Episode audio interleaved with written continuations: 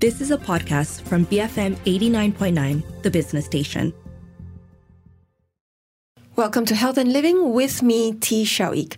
With increasing attention on mental health issues, the role of a psychologist as a healthcare provider has become central in supporting the mental well being of our population.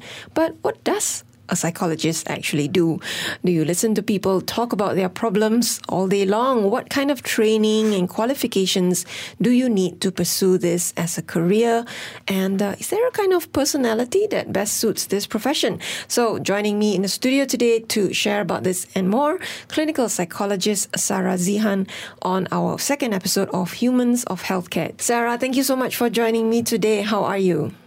Thank you, Shiao Eek, for having me. I'm good, excited to do this. So, um, big question coming up, um, but I guess it sets the stage. What exactly is the field of clinical psychology? Or maybe you want to approach it as what is it not?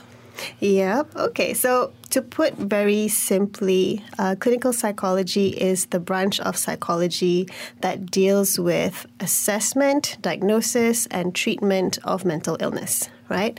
Um, we are not psychiatrists, so meaning we are not medical doctors who prescribe medication. Um, and I know that there's a general overlap between psychologists, clinical psychologists, um, psychiatrists, as well as counselors, right? So there is an overlap, but the difference between a clinical psychologist and a counseling psychologist is that clinical psychologists work specifically with mental illness, we are trained to deal with mental illness, whereas um, counseling psychologists work with uh, mostly healthy individuals who are going through different kinds of life stressors, um, like with school, career choice, uh, marital or family issues.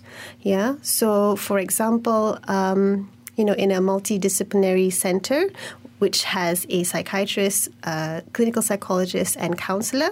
What can happen is a couple can see a counselor for marital therapy. And if they find that, you know, they might believe that uh, a partner may have something like bipolar disorder, they might um, refer the, the partner to a psychiatrist and refer the partner to me um, for psychotherapy.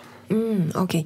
Are there certain, I don't know, uh, perhaps misconceptions about the field of clinical psychology that you'd want to sort of dispel at this point as well? Yeah, yeah. Clinical psychologists do not give you solutions to your problems, right? Um, I think a lot of times when people come in, they expect uh, solutions. Tell me what to do, right? Unfortunately, that that's not how uh, we work. Um, what we do really is to help you to be able to figure out what to do. Like we work together. I don't necessarily give you the answer or the solution. Why can't you? Uh, because, of course, we want to uh, reduce the chances of dependency, right? Because then um, and and also then you're putting the psychologist on this pedestal, here is this wonderful person who has the answer, who can help me uh, with everything in my life, right?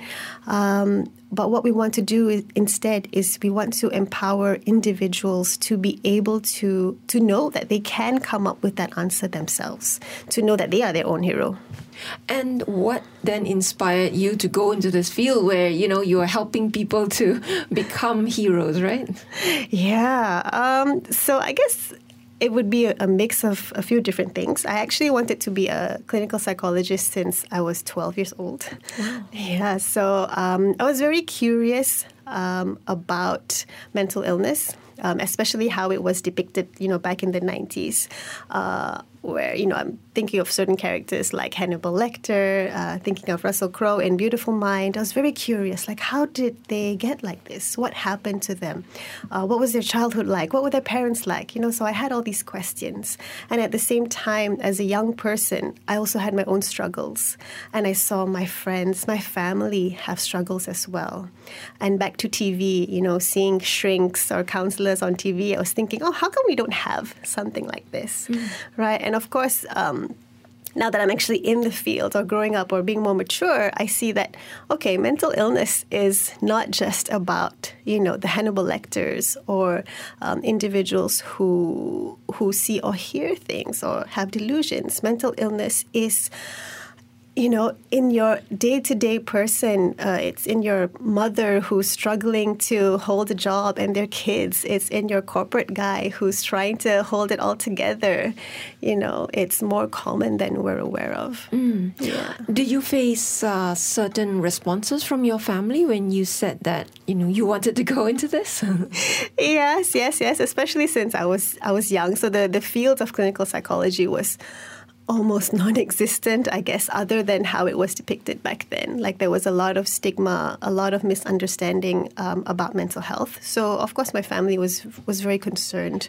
Like, what, you know, uh, what type of job will you have? Where will you work? Are you going to work in a psychiatric unit? You know, uh, a lot of concerns, of course. That that stereotype yeah. in Malaysia, especially of mental illness, is the that image of Tanjung Rambutan Hospital, exactly. right? That's exactly what my, my family said. Actually, mm-hmm. yes. Have they changed since then? Oh yes, of course. Yeah. yeah. And you know, why is this field important in healthcare as a whole? Right? I mean, it's not medical per se. Um, what is its contribution? to our health, though? I like that you use the term healthcare, right? So I'm with an NGO called Relate Malaysia, and our motto is there is no health without mental health right? And I think that that's something that so many people take for granted, right? Many people take for granted how acute long term stress has significant impact on our physical health, on our body, mm. right? It's related to things like lowered insulin resistance, it's related to stomach issues, related to headaches, pains.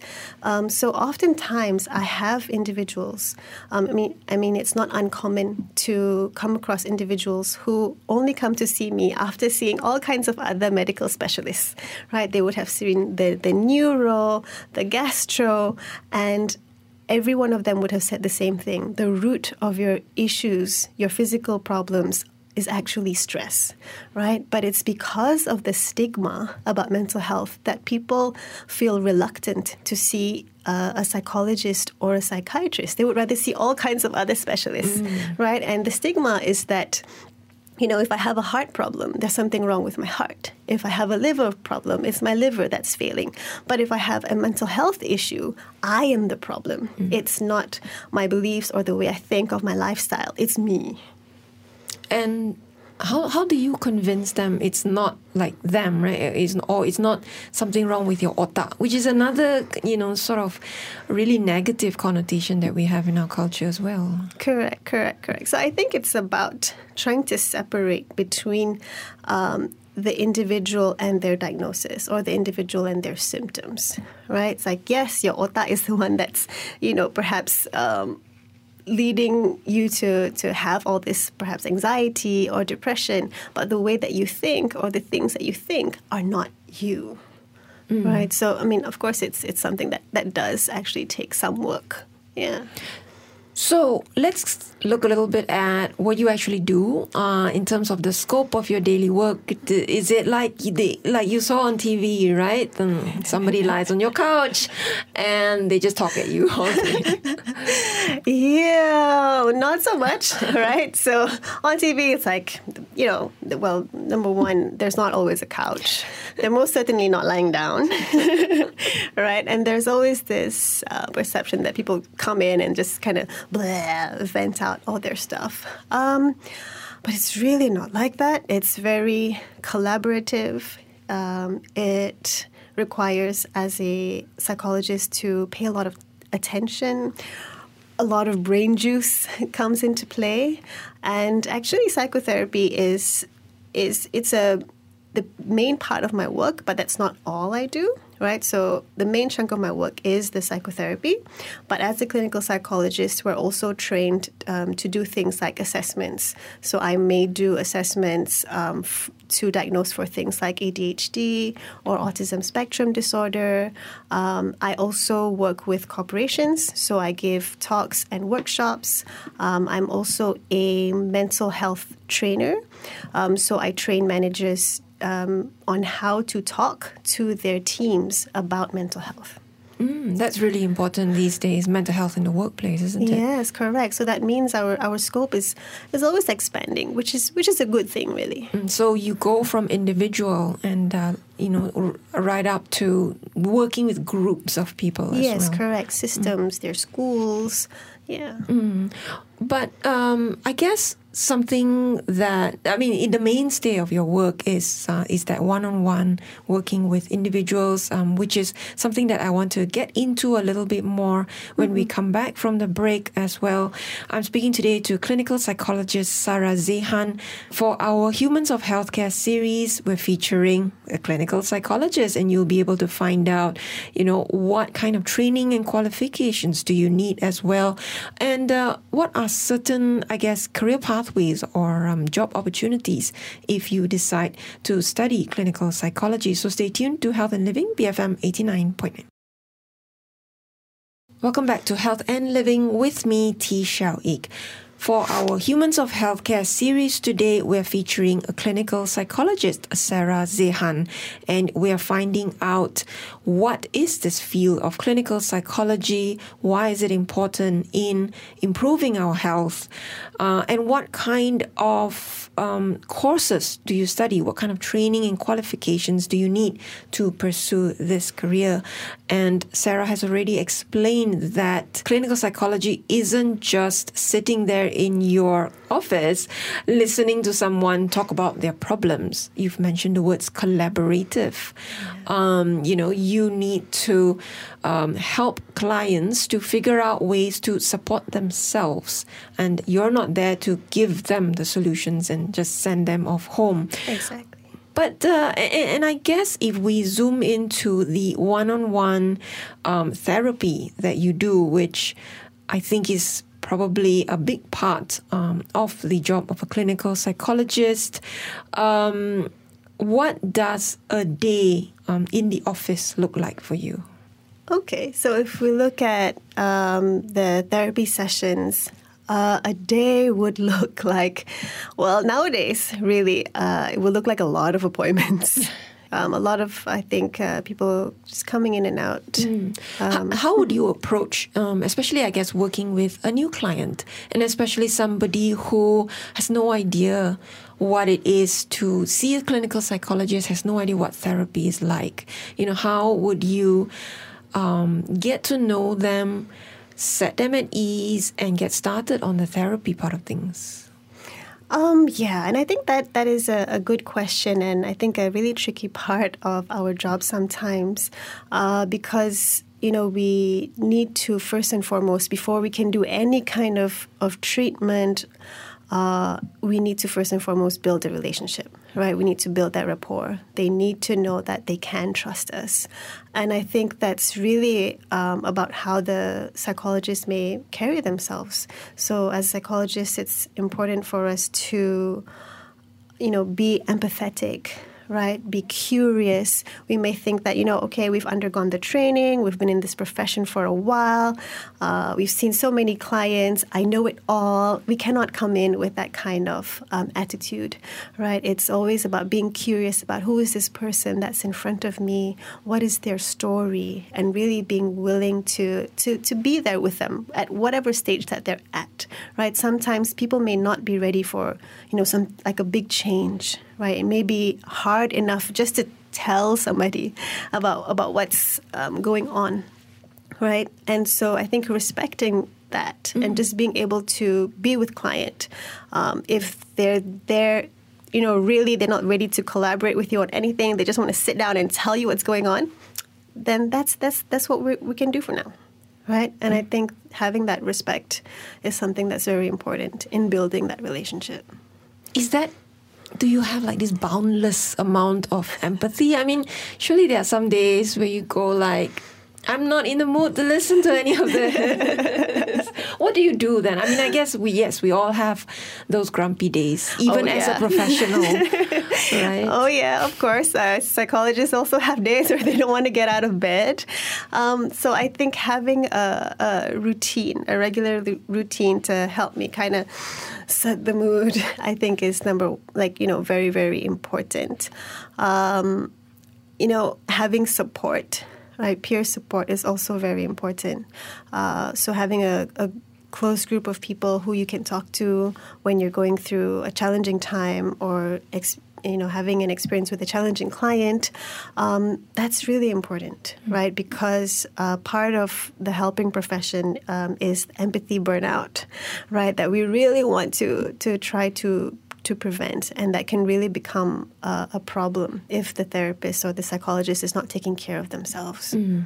Is there a certain kind of personality that's needed to be a clinical psychologist?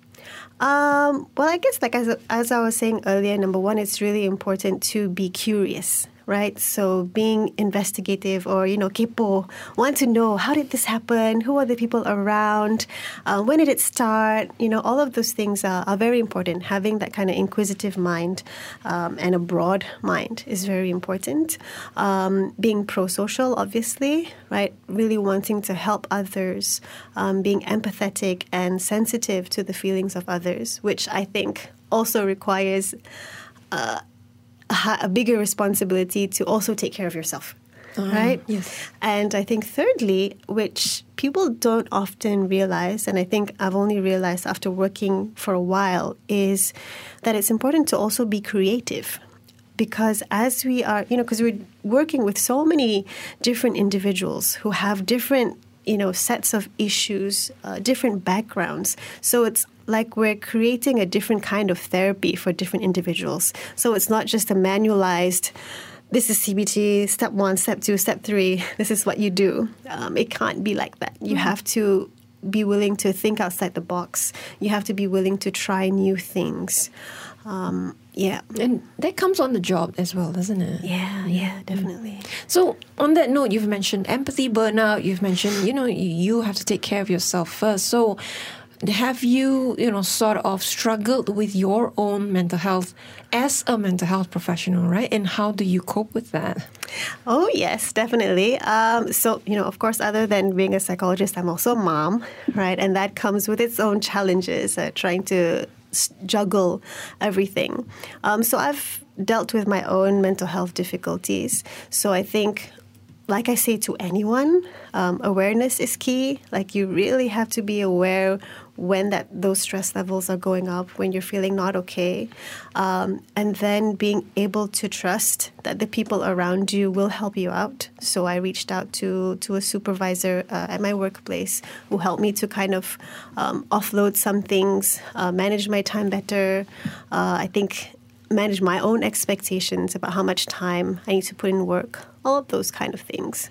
Yeah, that Just, was really important. And it sounds like um, something we all, no matter whatever job you're in, yeah, exactly. whatever family situation you have, um, it's something we need to know how to do, right? Yes, yes, yes. And you know, just as there is no health without mental health, there is also no mental health without health, right? I think we take for granted um, how much things like sleep, what we eat, um, physical activity has to do with our mental health. Mm-hmm. So for me, having a routine in terms of um, exercise and fitness is something really important because I said, you know, talking and listening requires a lot of brain juice, right? So if I'm not keeping myself active or if I'm not uh, eating food to nourish myself, I do not have the energy to, to take in, you know, all this all mm. this information.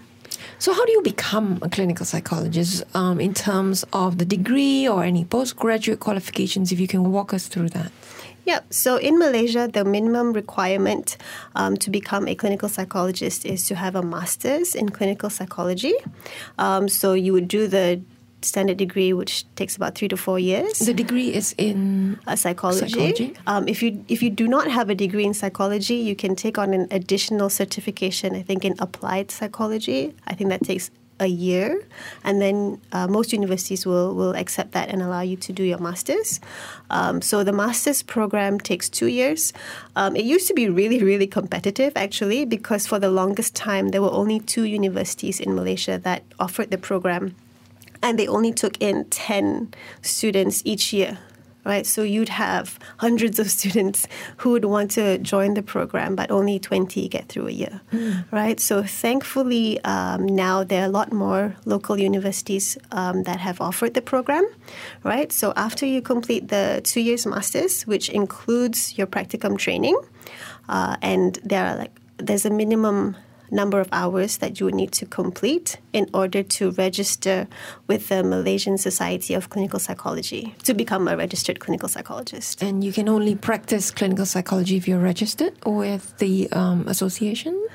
Um, well, it's a little bit tricky right now because the health ministry has uh, we have the allied prof- allied health professions, but we're not able to register yet. So uh, it's it's something that's new. And so I think registrations can be up to like end of 2024. Yeah. Mm. So currently, best practice is to check with MSCP. But in the future, uh, clinical psychologists will have to be registered under the allied health profession. Mm, okay. Um, are these courses available in both private and public universities? Yes. They yes, are. they are. Mm. Yeah. So, what do you study um, in in this master's course? Okay, so because our job scope um, is quite broad, uh, so we study, of course, the basic things um, like you know the different modalities that's involved in therapy, um, which include things like cognitive behavior therapy. Um, we study uh, statistics and research. Um, we also study uh, psychological testing, which is basically knowing the different tools that are needed and how to use them to test for things like. Um, uh, for IQ, uh, for attention span, yeah, things mm like that that would help us to diagnose for um, ADHD or other kinds of intellectual uh, issues. Sounds very rigorous. Yes, it's a it's a very full on program, really full on. And um, you know, other than the, the subjects that we take, um, of course, at the same time, uh, we're also doing uh, our practicum training, and along with our subjects. Uh, I think is also a lot of personal work. When we are studying family therapy or cognitive behavior therapy, we're not read we're not just kind of reading out the cases on the textbook. We're also kind of required to work on ourselves. Mm-hmm. Right? To, to share our own family experiences, to go into our own um, beliefs and automatic thoughts, what have you. So yeah, so not only is it kind of taxing in the sense where there's a lot to, to study and a lot of assignments and things like that, but it's also taxing on us personally. Mm, especially yeah. in our culture, we're not used to that kind of um, self analysis, right? Yeah, yeah, yeah. Uh, and you talk about practicum, and, and I know that. Um, you know, even in, when we go to certain um, places that offer therapy, you can work with a trainee psychologist yes. first, right? Yeah. So if you can think back, you know, what was it like with, the first few times, whether it was during practicum or when you first started working, really diving into that deep end of working with a real life client? Ah, uh, well, I think I just remember it being like being thrown into the ocean, not knowing how to swim. Um, so I think you know, as as a trainee, and your clients know that you're a trainee, so perhaps they're a little bit more forgiving, um, right? But definitely, it was very scary, very in, in, intimidating um, experience. But of course, we are very closely supervised, right? So I think it's also our responsibility to be willing to learn, right? To be willing to own up to you know uh, mistakes or what could have gone better. Mm. Yeah, so I think in part of that practicum training in that role, that's very important. Mm. What have been some highlights uh, or some really memorable moments of your career so far? Uh, well, when I think about memorable memorable moments of my career so far, uh, it's more about the people that I work with, you know, rather than about myself. Um, especially when I work with young people, I'm talking like teenagers, right? Because at the moment they make up the highest amount of um, individuals going through mental health struggle. So those 16 to 24 year olds. Um, working with them really has been very inspiring and, and very motivating, right? Because they have gone through so much, right, at such a young age, um, at uh, you know their development where they're still really trying to understand themselves and the world around them. And um, you know, I work with individuals who have been through, have been to psychiatric units. Um, you know, uh, at you know, in the middle of their exam year, things mm-hmm. like that, and witnessing them struggle and then overcoming the challenges is really inspiring. Mm-hmm. And it's really when we, as the professional, do our job to, you know, provide them the diagnosis with psychoeducation, helping them understand that you know you are not alone, you are not weird or freaky, right? There is a name for what you have, whether it's you know anxiety disorder or what you had is a panic attack or you have ADHD, right?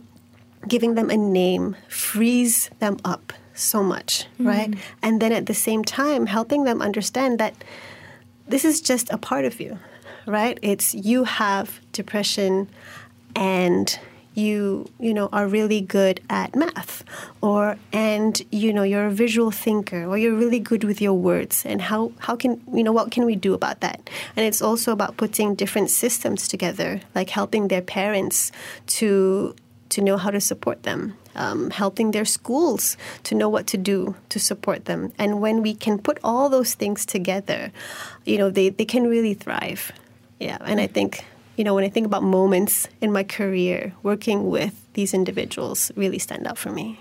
What about difficult moments, um, challenges, especially um, with the increasing burden of mental health issues in our population? Yeah, um, you know, especially after the pandemic, you know, uh, it's it's been a really challenging and difficult time in mental health. Um, I think uh, because there is really not enough data out there. Like we've never been through a pandemic, right? And with clinical psychology, our work is based on research. It's based on evidence. Mm. But if it's something that's currently happening, what data do we have? Um, you know, so uh, I think that's that's the challenging part about really uh, understanding what, what's going on. Um, how can we help? I mean, I know that there are a lot of kind of global trends that have come come up, like you know the the Great Resignation, but um, you know people just feeling really meh right? Mm. And then languishing. Trying to, yeah, languishing exactly. So is it a COVID thing or is it a mental health thing? Is it both? Um, how how do these things kind of affect people? So I think the challenge right now is that there are still things that we're we're trying to understand, and these are things that we're still kind of observing the after effects of that right now. So, what do you mean when you say that you know, as clinical psychologists, your work is based on data and research? Mm. Because isn't it about just who's sitting in front of you and how you can help them? Yep, it is about the person sitting in front of us and how we can help them. But how we can help them uh, or how we know how to help them is based on you know extensive data and research over the past many many years right 30 you know 30 40 years of research you're talking right? Um, it is about what is the best practice right? What do we know works for people? It is not just kind of oh i think you know? Mm-hmm. i think if i say this or i think if i you know uh, get my client to do this this seems helpful. It's not like that right? So whatever that we're trained to do is um, something that has been shown to work over over many many years over you know with certain type of clients. Mm-hmm. yeah. Um, you mentioned that you work with an ngo for one you provide therapy you do assessments and uh, you even uh, give talks and work with corporations um, you know in terms of looking at the systems right? So um, other than, uh, I guess, those uh, job areas, are there other job opportunities for clinical psychologists or, or different types of roles they could play? Yes, sure. Um, so, clinical psychologists also, of course, uh, lecture and teach. Uh, we're also supervisors. Um, some clinical psychologists also have opportunities to work in school settings. Um, they may also be employed by a corporate organization. Um, and there are, you know, with additional training, psychologists, clinical psychologists can also work with um, like children uh, with autism, mm-hmm. right? So providing behavior therapy. Yeah. So, you know, are there then mm, sort of uh, new skills and competencies that clinical psychologists would have to train in, um, no matter how long you've been in a job? Are there? Yep, you're nodding along. Yeah. Um, you know, I guess that continuing professional development, how important is that in your career? Super important. like I'm, I'm nodding a lot because um, in in the program itself, in the master's program, uh, yes, we do learn about the different modalities, but there are so many, right? There's all kinds of cognitive therapies. Um, there's psychodynamic type of therapies, humanistic type of therapies. It's important. It's impossible to cover them all in those two years. Mm. On top of everything else that we're also learning, right? So most master's programs focus on one type of therapy, which is cognitive behavioral therapy, because it's the most extensively researched type of therapy. But it is really up to the professional after that to explore what else is out there, what else may work. Um, and even if you, uh, you know, have really sort of studied CBT extensively, there are always additional things um, that you could learn. And mm. it's really, right now, it is uh, our responsibility to continue studying, continue learning, but eventually um, it will actually be a requirement, as it is for psychiatrists and counselors, to continue to, to, to learn because they will get like these points. Right. Yeah. For your uh, registration. BE, correct, for our registration. Mm. And, and uh, I guess looking at the big picture of the profession in the country, how have you seen the field develop here in Malaysia? I mean, we talked about, you know, when you were growing up, it was almost unheard of, right? Yeah. How have you seen it change? And I, I guess also looking at uh, the numbers of clinical psychologists we have, where could it be improved?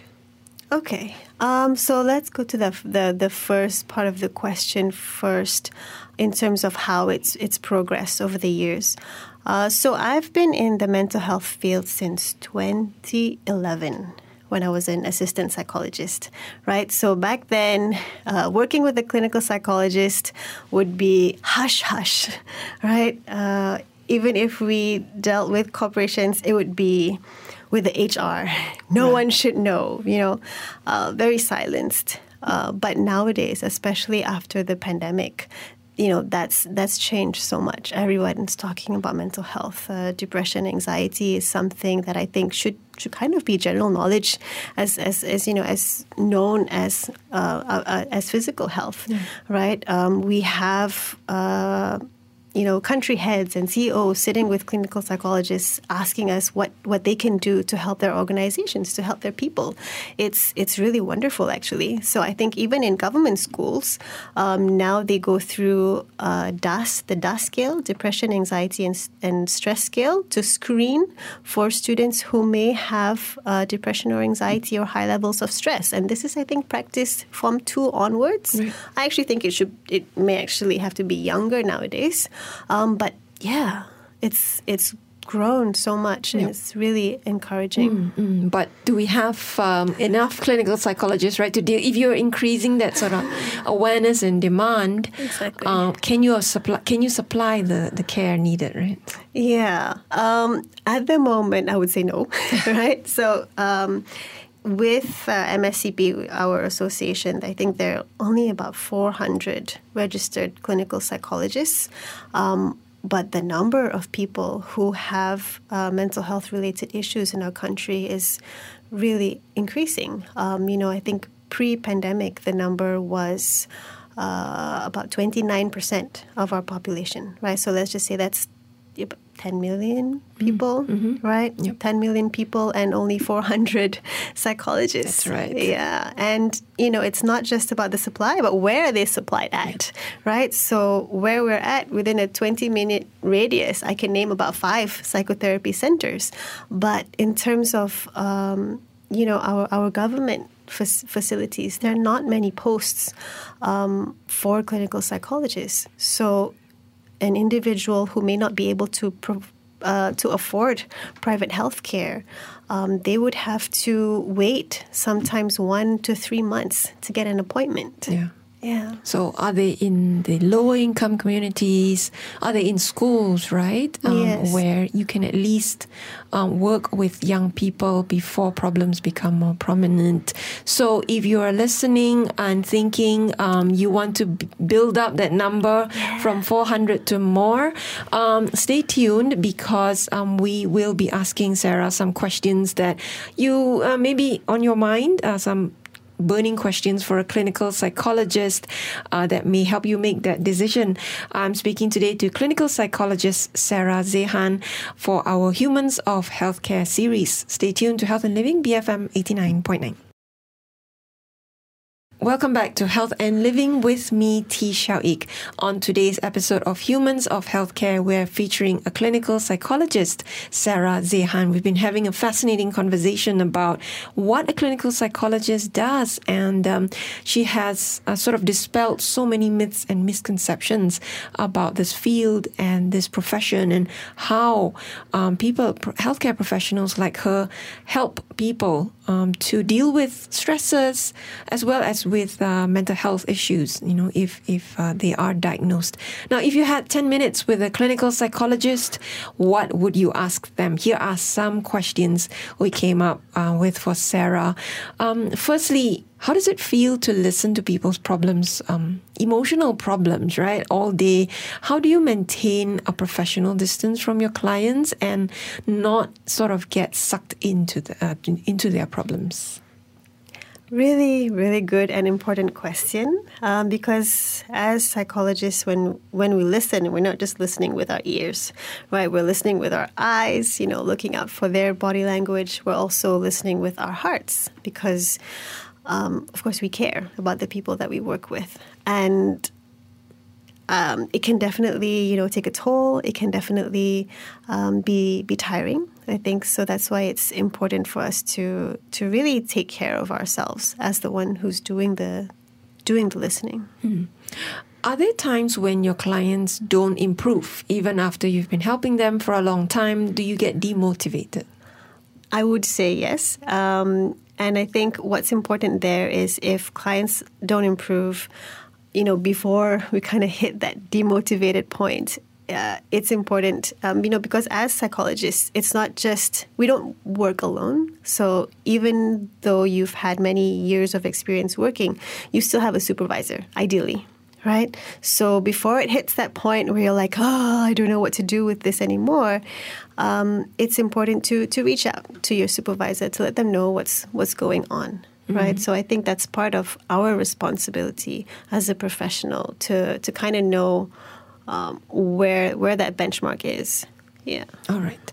Um, another question: Can just any psychologist deal with or, or you know help clients because um, there are many different fields of uh, or sort of like subfields within psychology, right? Yes, yes, correct. Um, so it's important to make sure that uh, whichever psychologist that you're going through, that you go to, is actually trained to work with clients, right? So there are clinical psychologists, there are counseling psychologists, there are organizational psychologists. Um, so you want to make sure that part of their um, their program or part of their training is actually involved in working with mental health related issues or mental illness specifically. Yeah, so not all psychologists um, can provide therapy. And um, for someone who has studied clinical psychology, though, um, if they feel that working with clients, doing therapy, and things like that is not a fit for them, what else can they do? Yep. So this is something that, that can actually happen. So a person can go through the clinical psychology master's program and feel like, okay, this is not for, for me, right? I'm uh, being a therapist is not for me. So they can actually go into teaching, right? They can actually go into research, which is very, very important work. Um, I think to wrap up, Sarah, words of wisdom for those listening today who may be interested in this career. Why would you encourage them to pursue it? And actually, I mean, I was thinking of it, of it as you know, how would you encourage young people today to pursue it? But it's not just for like people coming out of school, right? Yeah, no, not at all. Um, you know, I have colleagues, uh, you know, even when I was doing the master's program, my, my, my peers had gone through a whole, you know, career in corporate or, or something else, right? And, you know, in their 40s or 50s mm-hmm. decide, okay, I want to I want to do this. Like, I think this is something that I want to do, especially now that there are more opportunities to do so. Um, so, yeah, not just young people, anybody, right? People of all ages. Um, this field is something that is still in its infancy. Um, which makes it a very kind of exciting field to be in because there's so much work that needs to be done. Um, and, you know, people of Malaysia need you, right? So if you feel like, you know, after what you've heard today, this is something that you want to go into, please. Thank you so much, Sarah. I think you have inspired, um, you know, our listeners to at least think about and start finding out more about clinical psychology. And that's what we've been talking about on this episode of Humans of Healthcare with clinical psychologist Sarah Zehan. This has been Health and Living on BFM 89.9. You have been listening to a podcast from BFM 89.9, the business station. For more stories of the same kind, download the BFM app.